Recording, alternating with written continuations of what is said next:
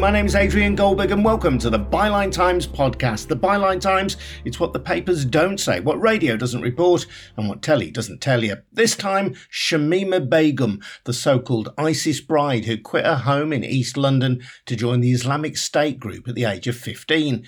She's now appealing at a special immigration appeals tribunal against the decision to deprive her of British citizenship in 2019 by the then Home Secretary Sajid Javid.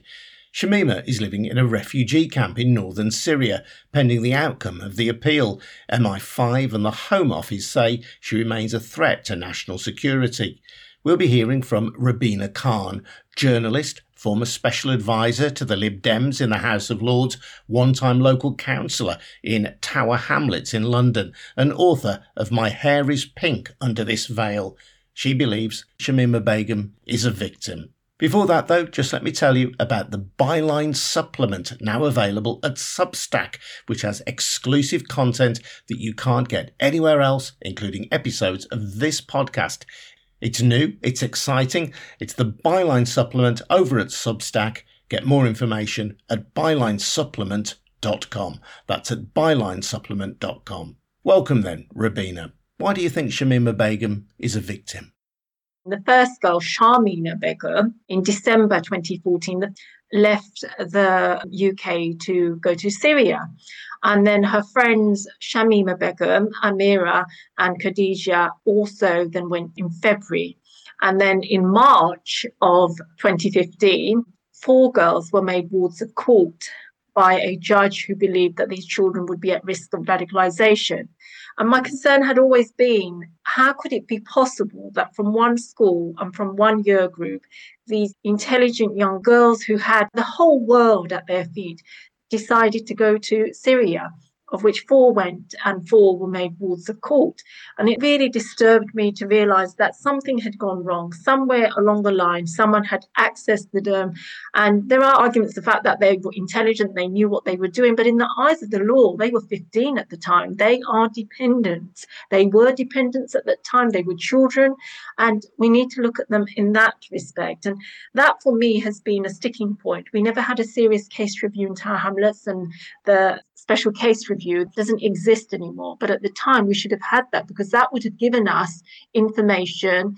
It would have given us direction as to what led these young girls to go to Syria. Who gives up safety, security, their family, and then just goes? When I saw those grainy images of Shamima, Amira, and Khadija, I was struck by how young they looked and one of them reminded me of my younger daughter. And I looked at them thinking, what would I have done if I had seen my daughter on those images? What went wrong? One morning, they tell their family they're going to school. The family assumes that they're going to school. And then a couple of days later, they are all over national and international media. Do we know anything about the radicalization which is alleged to have gone on involving these girls? Do we know if there was an individual or a group who were in some way grooming them and encouraging them to go to Syria? Partly one of the reasons why I keep calling for a special inquiry into this is to identify and to piece together all the information, all the events leading up to these young people, young women, young girls, children however people are going to describe them, at the end of the day, they are still children. What led them to that situation that they wanted to leave? And we don't know that. I think by having that inquiry, we can not only gather the information, protect young people at risk of radicalization, but also understand what led them to go to Syria, but protect the public at large. And I think that is what we should be doing, not fixated on stripping her of her citizenship. Samantha Knight representing Shamima Begum in the tribunal that's taking place put the argument forward that Begum was recruited, transported, transferred, harbored, and received in Syria for the purposes of sexual exploitation. And my issue here is that we never explored this avenue. We assumed that that's it. She was radicalized and she went off, and that's it. We never looked at the fact that she could have been a potential victim of grooming, child grooming. And we haven't gone down that investigation. And the other argument that's been made in this hearing is that When Sajid Javid made his decision to strip Shamima Begum of her citizenship, he did so in haste and he was predetermined. And these are the words that have been used in the hearing. And in making that decision, did he actually investigate additional information and proceed to look into further investigation as to whether or not there had been a high possibility of Shamima and her friends being at risk of child grooming, human trafficking? None of that had been explored. This time last year, interestingly, when I was a councillor, I wrote to the chief executive of Tower Hamlets requesting again for either an inquiry or a serious case review. And he replied back saying that the case review no longer is in use, but because of our, my concerns, and I consistently have requested for investigation, he said that he would respond to me with a substantive response within six weeks. To date, the chief executive never replied. And my whole situation is why has the local authority, the police, the government not looked into this at a much greater detail? Andrew Drury, who is the journalist who tracked her down to the refugee camp in Syria and who has interviewed her many times, has said that he's shocked by these claims of sex trafficking because he says that in all the times he has spoken to Shamima Begum, she's never once mentioned it. He said there was no sex trafficking, no radicalization took place. He said that based on the interviews that he's conducted with her, that she sought a life with ISIS. She looked for it. Now, it should be said that Drury is generally a sympathetic ear to Shamima Begum, but he does question the validity of that claim. So, my question back would be is a man who went to interview this young woman who's now 23. At the time she left, she was 15. And there's a witness in the hearing who similarly has said that she was very intelligent at the time when she made the decision. She would have been aware of her critical thinking. That's how he describes it. But however, we were all at the age of 15. I was intelligent, but we also do very strange things when we're 15. Our emotional intelligence has not fully matured. When we first saw Shamima plastered all over our television, how did she look? She had a baby in her arms. She was covered in black. She had the black veil. She had the burqa. What does she look like now? She is finding herself.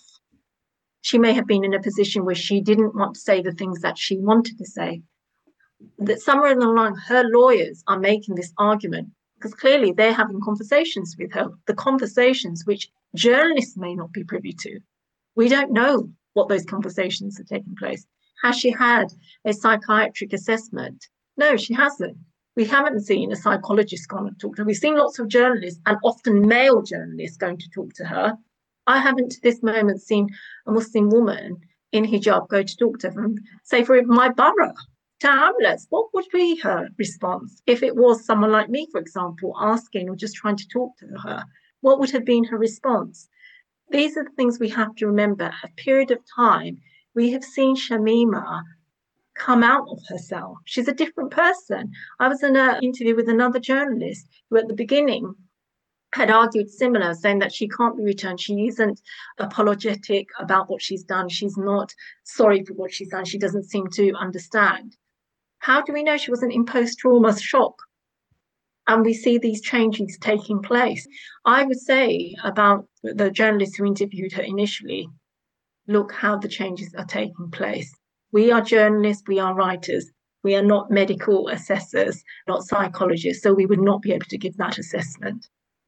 Earlier this year, it was reported that a people smuggler who worked for Canadian intelligence was responsible for helping Begum and the other girls into Syria. This was based on a report from Scotland Yard. So there are question marks there. And people might say, well, if anybody was responsible for encouraging a 15 year old girl to leave home, to enter a strange territory where she then entered into any kind of sexual relationship, whether or not the child consented to it at the time, if they were a child and this case were proven, that would amount to sex trafficking. Yes, You're saying it was Canadian government and all of that. And my point is, well, why haven't we questioned all of this? Why haven't we questioned the local authorities? Why haven't we questioned the Canadian authorities? Why are they not in the hearing? Where are they in all of this? All these witnesses are coming forward. Why is our government not questioning the Canadian authorities as to what they had involved in the Shamima's case? Why is it, for example, that at the time when Shamima Begum left from Syria and Shamima Begum, in her absence, the police began to question young people. They questioned Shamima Begum, Anamira, and Khadija. And they also gave them letters asking them to give those letters to their parents in order for them to be questioned. That's a police error. Dean. You and I were all 15. We wouldn't give those letters if we knew we were going to get into trouble.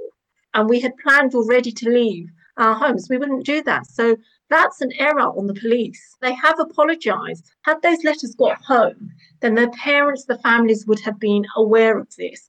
And on my final point, in March 2015, four girls from the same school were made wards of court, but the judge referred to those young girls, same age as the other girls, aged 15, he referred to them as children.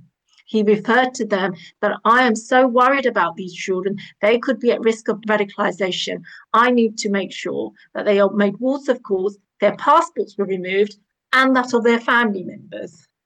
There does appear to be an incredible lack of official curiosity. You've got four girls, four young women heading off to join ISIS. You've then got four other girls who the police managed to intercept and effectively make wards of court so that they can't go off to Syria. So that's eight girls from the same academy who are all showing an interest in going to join ISIS. Half of them successfully go, half of them are intercepted.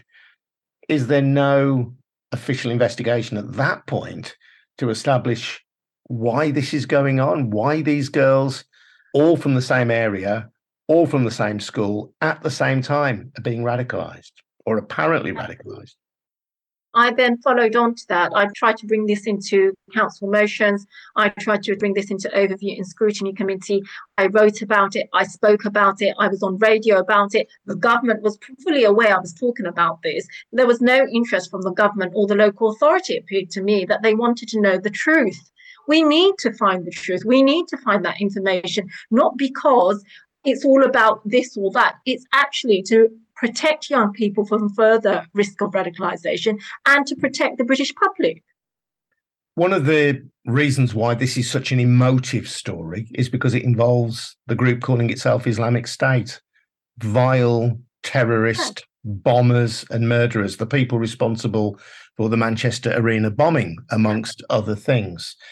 And that's why I think it's so easy for people to whip up animosity against Shamima Begum because she, through whatever means, appeared willing to go and join this group. That's part of what makes her such an unsympathetic character, I think, in many people's eyes. And I'm not sure that she's fully acknowledged the horrors of the organization that at that stage was willing to subscribe to. My point is, what would happen if she came to this country?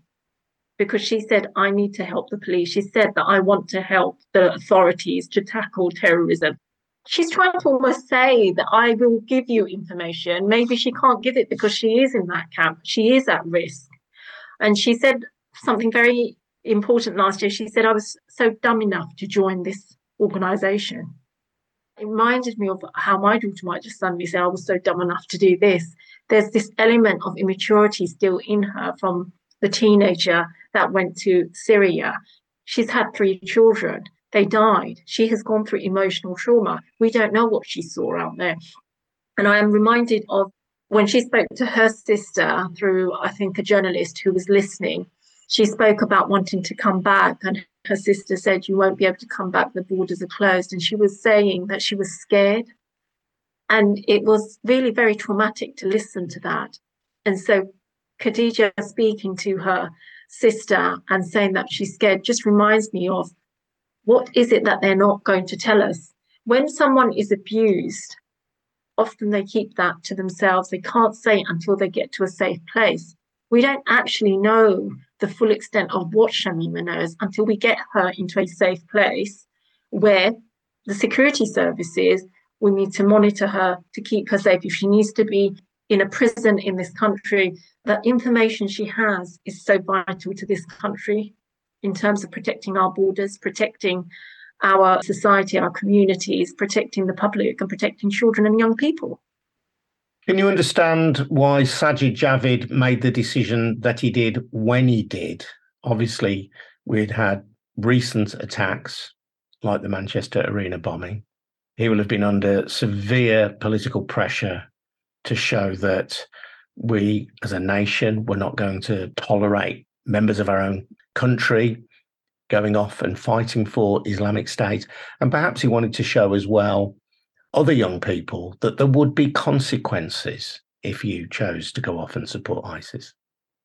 Yes, I do appreciate. And I appreciate where he was standing. But in his position, he should have ensured that he checked all the facts, he investigated everything. He's come under all this political pressure. He's listened to the media. People are calling her to be stripped of her citizenship. She's not allowed to come back. He's made the decision. What he failed to do was carry out an investigation as to how she became radicalized. He didn't carry out an inquiry. He could have. He could have gone further to find out, well, actually, this is quite interesting. As we've just discussed, eight young people from the same school, from the same year, there's something wrong here. There must be people still out there in these communities who are accessing young people. So he failed because he made the decision, but subsequently didn't seek to investigate further in order to make sure that we could have been saved, we could have been saving further young people from becoming radicalized. Shamima Begum was born in the UK. Much has been made of her possible ability to claim Bangladeshi citizenship. I'm not sure about the value of that, really. I mean, to me, she was born in Britain, she is mm. British. And however vile her views may have been, or indeed may still be, if she's a British citizen, surely it's our responsibility to manage her, to, if necessary, punish her, but ultimately to deal with her. She was born here, she's British. Why are we then pushing her onto Bangladesh, where she wasn't born there? We shouldn't be taking that decision. And I think that it's important to make sure that she's tried in this country under British law and she's punished for the decisions that she made. But in the same process, we can also identify what has been happening within the journey that she took to get to Syria.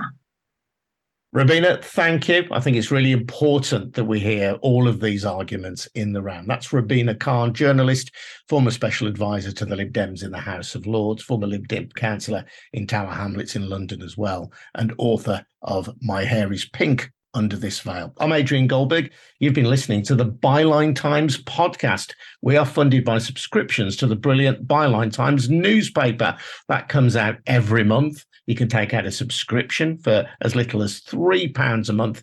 Get more details over at our website, bylinetimes.com. That's at bylinetimes.com. As I say, if you buy that fantastic newspaper, you are also helping to support this podcast as well. And don't forget, if you like this content, there is much more of it over at our new Substack. Head over to Byline Supplement bylinesupplement.com. That's bylinesupplement.com. I'm Adrian Goldberg. This has been the Byline Times podcast. We'll see you again soon. Cheers now. Bye bye.